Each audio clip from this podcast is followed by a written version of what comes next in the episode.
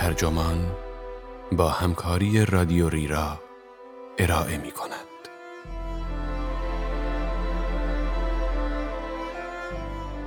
پارادوکس هیوم چگونه پرچمدار روشنگری طرفدار عقاید افراطی شد؟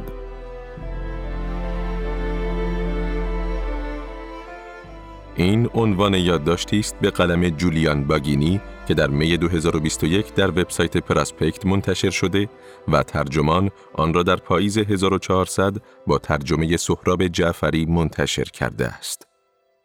من مهدی سفری هستم.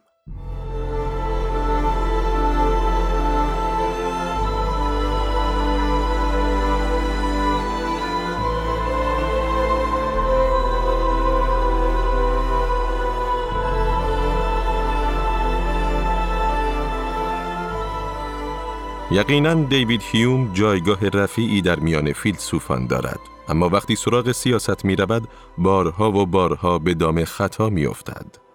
این قول دوره روشنگری دموکراسی را به دیده تردید می نگریست و علا رقم شهرتش به کافر اعظم از کلیسای رسمی جانبداری می کرد. هیوم همچنین نسبت به برابری حقوق زنان خاطر جمع نبود در نجات پرستی شهره خاص و عام بود و در یک حمله نظامی بیدلیل علیه فرانسه هم حضور داشت. چگونه یکی از بزرگترین فیلسوف های تاریخ این همه به اشتباه افتاده است؟ جولیان باگینی توضیح می دهد.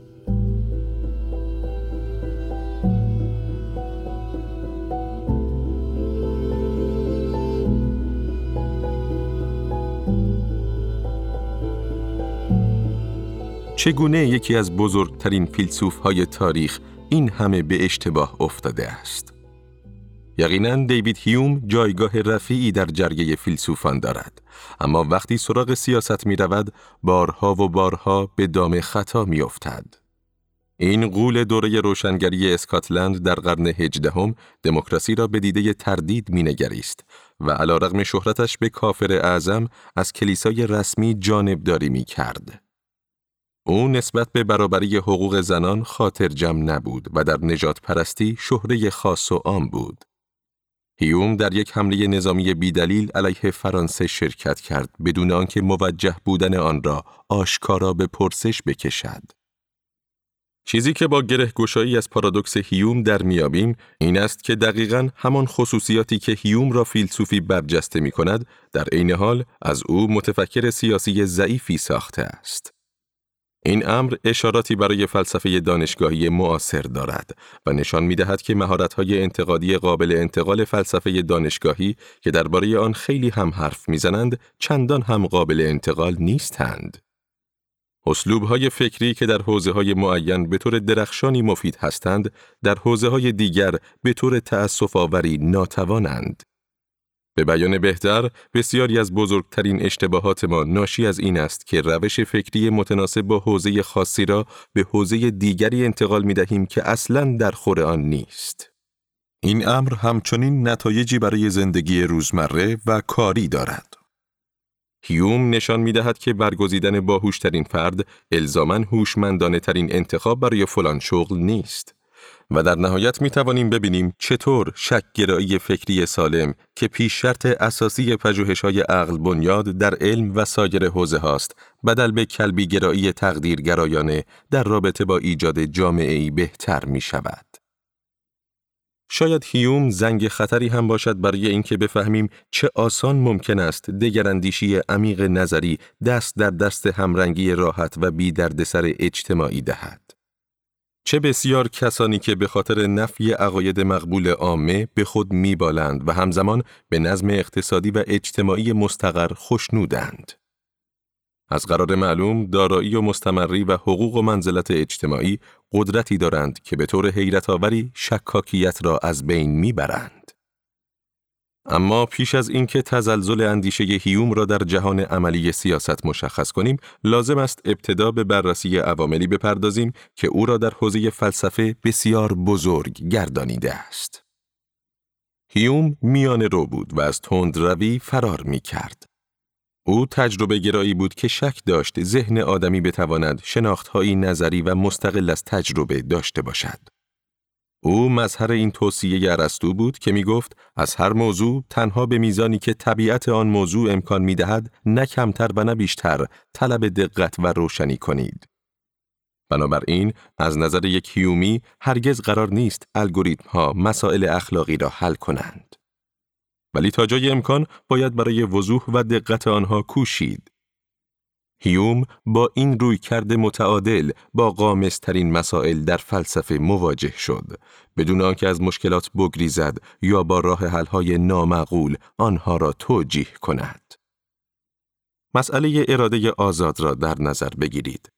از روزگار باستان فیلسوفانی که جهان را پدیده ای مطلقا طبیعی میپنداشتند با نتیجه منطقی این باور دست به گریبان بودند که اگر انسانها همانند حیوانات، گیاهان و اشیا تابع قوانین علی و معلولی هستند پس ظاهرا رفتار آنها آزادانه تر از پرستوی مهاجر یا خورشیدی که طلوع می کند نخواهد بود. در این خصوص دو میل بروز می کند. باورمان به آزادی انسان را به طور کلی کنار بگذاریم و تسلیم شویم یا به طریقی شکافهایی در طبیعت پیدا کنیم که بتوانیم نیروی خاص انسانی را در آنها جای دهیم و زنجیرهایی علی و رها از ضروریات علم فیزیک به وجود آوریم.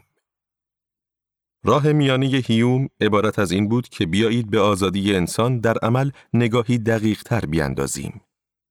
هیچ کس به راستی باور ندارد که آزادی انسان یعنی اینکه بتواند پدید آورنده علتهای نامعلول باشد. در واقع ما رفتار هیچ کس را نمی توانیم درک کنیم مگر اینکه بفهمیم آن رفتار از امیال معین و محرک های قابل اتکا سرچشمه گرفته است. برای مثال وقتی برای کسی هدیه انتخاب می کنید در واقع می گویید که دوست داشتن او نوعی ضرورت گریز ناپذیر است که ریشه در شخصیت او دارد. ما می‌گوییم او عاشق این خواهد شد. نمی‌گوییم امیدوارم انتخاب کند عاشق این شود. اگر ترجیحات آدمی آزادانه بود، یعنی انتخابهایی نامقید بودند، هرگز نمی توانستیم بدانیم افراد چه چیزهایی را دوست می دارند.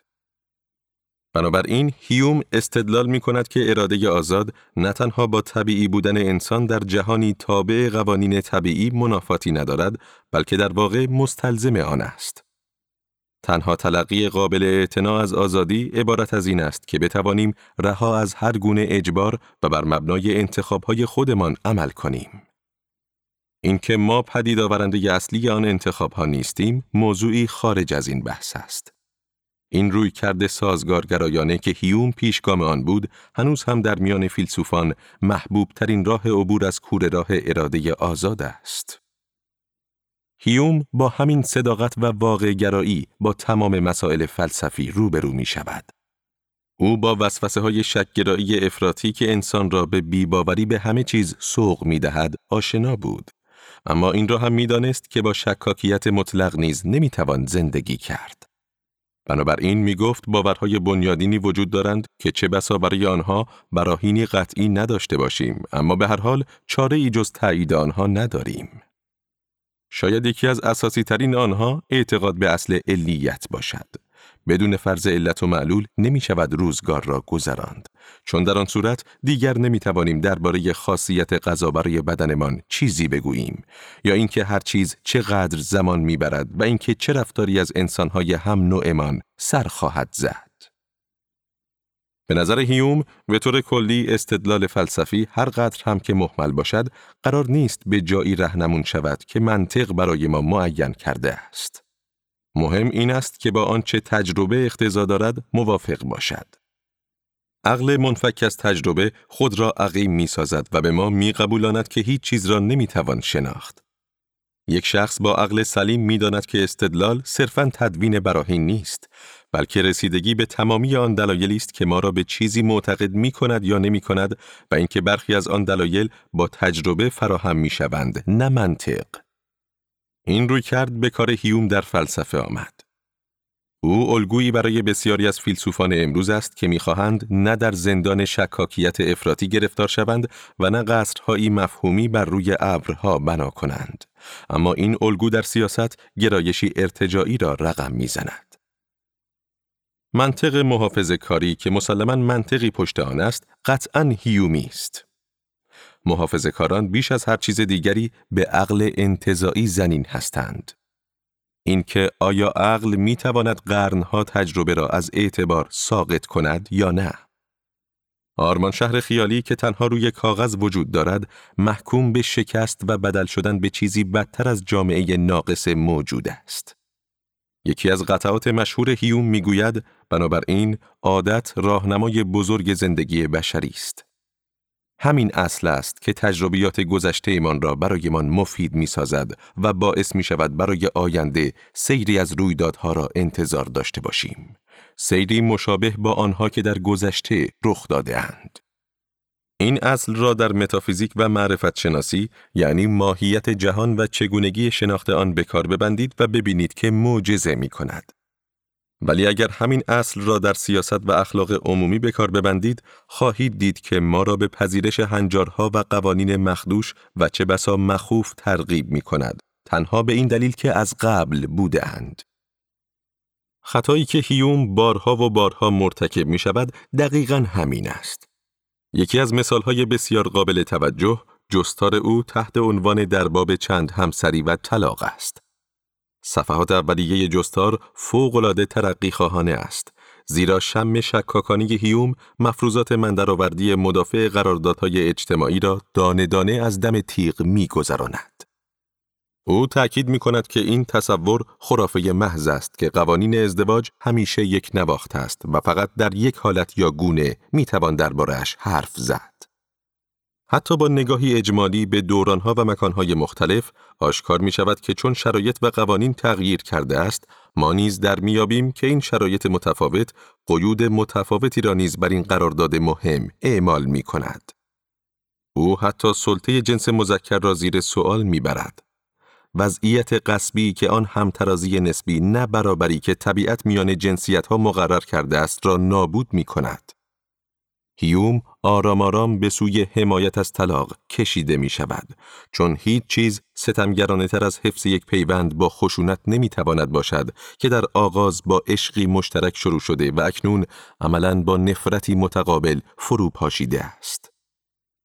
اما هیوم بعدتر بران می شود که این براهین را با نوع دیگری از شکاکیت باطل سازد که عبارت است از نگرانی شدید وی از واژگونی سنت های مقدس. او علا رغم دفاع جانانه اش از حقانیت طلاق در میابد که پیوند ازدواج نباید آسیبی ببیند. هم به خاطر بچه ها، هم به این دلیل که عصبانیت زودگذر به دوستی پایدار بدل شود و هم چون از مشکلات حقوقی و مالی که معمولا هنگام جدایی پیش می آید اجتناب شود. او که بحث را آنچنان آتشین شروع کرده بود اما با این عبارت حاکی از رضایتمندی خاتمه می دهد.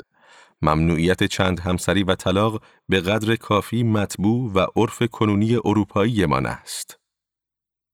بحث هیوم از طلاق و ازدواج مثال خوبی است که نشان می دهد اولا هیچ فضیلت اقلانی اوراق نشدنی نیست و ثانیا برای تمامی مقاصد مناسب نیست.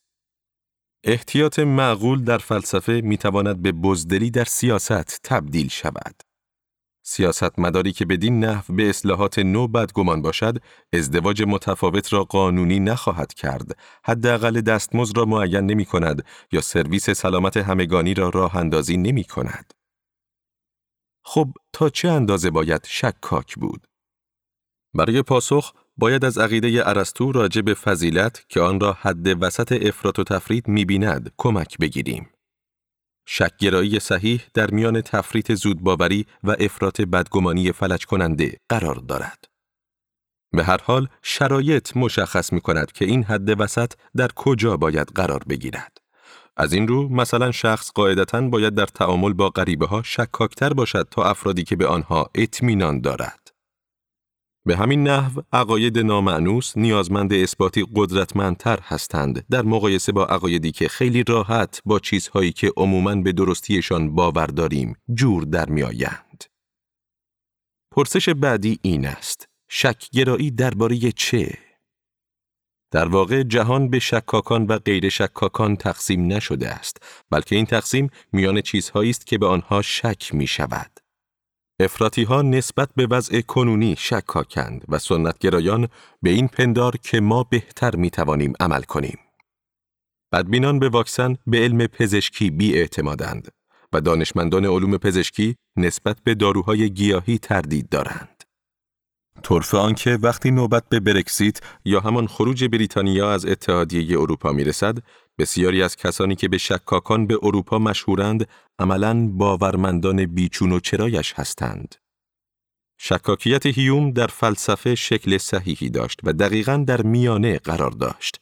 اما همین میزان از شکاکیت برای سیاست بسیار زیاد بود. او همین شکاکیت را نیز به طور نادرست قسمت کرده بود. به طوری که به مزایای دگرگونی بسیار مشکوک بود. اما به اندازه کافی بررسی نکرده بود که آزمون زمان چه اندازه هنجارهای اجتماعی موجود را تایید کرده است. این نقطه ضعف‌ها در کنار فضایل سیاسی مهمی قرار دارند. بیزاری هیوم از جناهگرایی در جهانی قطبی شده فرح بخش است. او نوشته است هنگامی که افراد در یک جناح فعالیت می کنند به خاطر خدمت به حزبشان بدون شرم و ندامت به چشم پوشی از تمامی قیدهای اخلاقی و شرافت انسانی سوق میابند.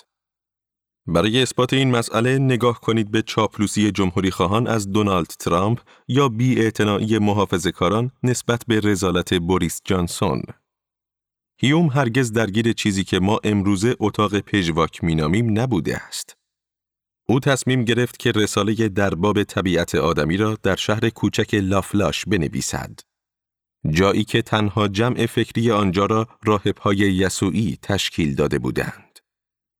هیوم بر این باور بود که ذهن باز و شکاک از هیچ چیز حراسی ندارد و از یافتن جمع کسانی که به جد با آنها مخالف است فواید زیادی به دست می آورد. دومین حسن هیوم بدبینی نسبت به آرمان شهر است.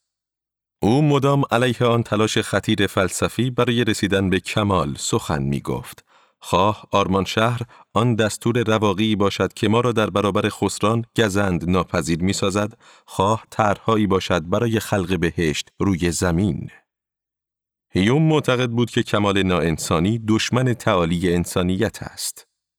شکست های سهمگین انقلاب ها برای ساخت جامعه یکسر جدید از روسیه استالینی تا کامبوج پولپوت همه بر درستی نظر هیوم سهه می‌گذارند. سومین درس هیوم این است که نباید به اصول سفت و سخت اعتماد کنیم. او نوشته است در سیاست قواعد کلی را باید با احتیاط فراوان نوشت. زیرا نمودهای غیرعادی و نامعمول نو به نو ظاهر می شوند. دولت هایی که به لحاظ مالی محافظه کارند آن زمانی که به خاطر مسئولیت ما از همهگیری میلیارد میلیارد دلار به اقتصادشان تزریق کردند گویا این ملاحظه را با جدیت به کار بستند. این مطالب آموزنده به خودی خودشان کاملا منطقی و خوبند. شاید به نظر برسد توصیه های هیوم در مجموع به محافظه کاری به سبک ادموند برک یا محافظه کاری سنتی منتهی می شوند. احتیاط، عملگرایی، تردید نسبت به تغییر، اصول انتظایی و طرحهای مترقی با این حال آنها یک فلسفه سیاسی کامل را شکل نمی دهند. شکاکیتی که شکل می دهند فلج کننده می شود مگر اینکه در برابر آن شکاکیت همسنگ دیگری قرار بگیرد. شکاکیتی راجع به وضع کنونی. خطرات نامعلوم اصلاحات هرچه باشد غالباً ضررهای آشکار طبق روال مرسوم زیستن از آن بدتر است.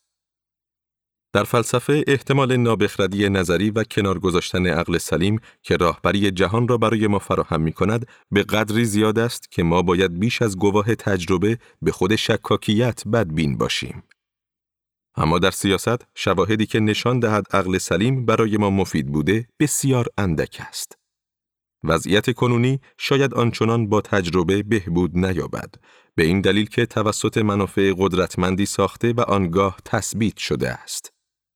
تا زمانی که منطق دوران خود را زیر سوال نبریم، خطاهای آن را تداوم خواهیم بخشید. یک محافظ کار همواره معتقد است اگر اصلاحات بیش از حد درست به نظر برسد، احتمالاً آنقدرها هم نباید باورش کرد. یک ترقی خواه معتقد است که قطع نظر از اینکه رها کردن امور به حال خودشان چقدر می‌تواند وسوسه انگیز باشد، ما باید برای تصور آینده های جایگزین تلاش کنیم. اعتدال عرستویی در اینجا هم از اصول کلی بهره می‌برد و هم سعی دارد به قضاوتی معتدل در هر مورد مفروض برسد. این دیدگاه مانع از گرایش هایی می شود که می توانند به گمراهی هر دو طیف لیبرال و محافظ کار منتهی شوند. هیوم متاسفانه وقتی اندیشش را بر امور عمومی و عملی به کار میبندد در این زمینه شکست می‌خورد همانطور که جستارش در باب طلاق نشان داد او قادر بود قضایای نظری را له و علیه اصلاحات تعدیل کند اما در نهایت به خاطر بدبینی به تغییر به دام خطا میافتد مثال بسیار برجسته دیگر مربوط به زمانی است که او با هوشمندی آسیبهایی را برمیشمارد که با نابرابری پدید میآیند. طبیعت برای نوع بشر بسیار سخاوتمند است. به طوری که اگر تمامی عطایای آن به صورت برابر میان انواع تقسیم شده بود و با فن و صنعت بهبود بخشیده شده بود، ابنای بشر از تمام ضروریات زندگی و حتی بیشترین تسهیلات زندگی برخوردار می شدند. همچنین باید اذعان کرد که هر کجا از این برابری عدول کردیم بیش از آن که بر دارایی ثروتمندان افزوده باشیم رضایتمندی فقرا را به یغما برده ایم. گویا ارزای اندک غروری بچگانه در یک فرد به مراتب ارزشمندتر از سیر کردن بسیاری خانواده ها و حتی مناطق است. اما دوباره تردیدهای محافظ کارانه نمی‌گذارد او از چیزهایی دفاع کند که روشنگر این موضوعند.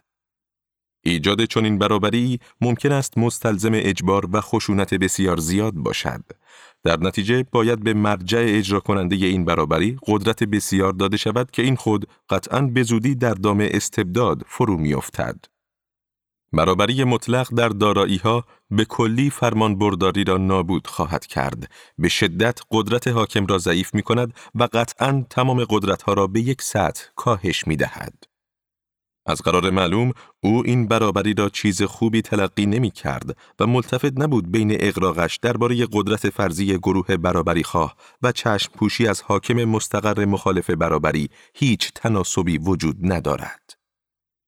برابری مطلق شاید عملا محقق نشود اما هیوم به این موضوع نپرداخت که برابری بیشتر همچنان می‌تواند شگرف باشد گاهی بیشتر بهتر است حتی اگر بیشترین بدترین باشد او درباره بیشمار پنداشت های مرسوم نیز اشتباهات محافظ کارانی مشابهی را مرتکب شده است. هیوم به جای آنکه بدیل های جدیدتر را بررسی کند، به سادگی هر نوع عقیده جا افتاده ای را میپذیرد. از همه بدتر که هیوم در یک پاورقی نوشته است به این عقیده گرایش پیدا کرده که سیاه پوستان به لحاظ طبیعی پستر از سفیدها هستند. بعید است ملت متمدنی و یا انسان برجسته‌ای چه در عمل و چه در تفکر با آن رنگ پوست وجود داشته باشد. هیوم باید بسیار بدبینتر به مفروضاتی می بود که درباره سلسله مراتب نژادی است. زیرا نظریاتی نبودند که از تجربه اخذ شده باشند بلکه طرحواره هایی بودند برای توجیه دروغین تعصباتی که تجربه را تحریف می کنند. او به همین ترتیب خلقیات پدر سالارانه اصر خیش را نیز زیر سوال نمی برد. آن هم با این فرض که آنها ریشه در فرایندهای زیستی دارند. یک دلیل اینکه چرا هیوم محافظ کار برای فیلسوفان امروزی همچنان مثل یک قهرمان است به رغم اینکه اکثر آنها لیبرال هستند این است که روی کرد تجربی وی در دراز مدت تعصبات را میزداید و نابخردی رسوم کهنه را نشان می‌دهد. اگر هیوم امروز بود، شواهد معتبر علیه نجات پرستی علمی را قاطعانه می دانست و از دیدگاه های متعصبانش اظهار ندامت می کرد. به همین ترتیب، او فواید محقق دموکراسی، توانایی های برابر زنان و فواید باز توضیع ثروت را می بیند. نقد او به اصلاحات هیچگاه اساساً جزمی نبوده بلکه بر پایه چیزهایی بوده که او آنها را به اشتباه شواهد موثق میپنداشته است. همچنین می‌شد امیدوار ماند که هیوم میآموخت نابخردی اصلاحات بسیار خشن را نباید در مقابل بیمیلی به تغییر وضع موجود قرار داد. این بیمیلی در جهتی مخالف به یک اندازه نابخردانه است. داوری صحیح سیاسی مستلزم متعادل کردن دو شکل متفاوت شکاکیت است. شکاکیت به طرحهای ایدئالیستی و بزرگ و شکاکیت راجع به محاسن شیوه عمل مرسوم. هیوم دقیقا شکل صحیحی از شکاکیت خفیف را در بخش عمده فلسفهش به کار بست. با این حال احتیاط ستودنی هیوم در متافیزیک هنگامی که در سیاست اعمال شد قدرت خلاقش را از دست داد. امروزه که قصور در مبارزه با نابرابری و به خصوص تغییرات اقلیمی ثبات نظم جهان را تهدید می کند، نابخردی های روی کرده اول آسیب نرسان دوچندان شده است. تغییر ندادن قطعا بحران به بار می آورد. بنابراین این میان روی باید از محافظ کاری به سوی گرایشی ترقی خواهانه تغییر مسیر دهد. هیوم در بهترین حالت تجربه گراییش یقینا می توانسته به این امر دست پیدا کند. حتی اگر چنین فهمی در دوران او ورای ذهن فیلسوفی بوده که معتقد بوده آنچه بوده همواره آنچه باید باشد خواهد ماند.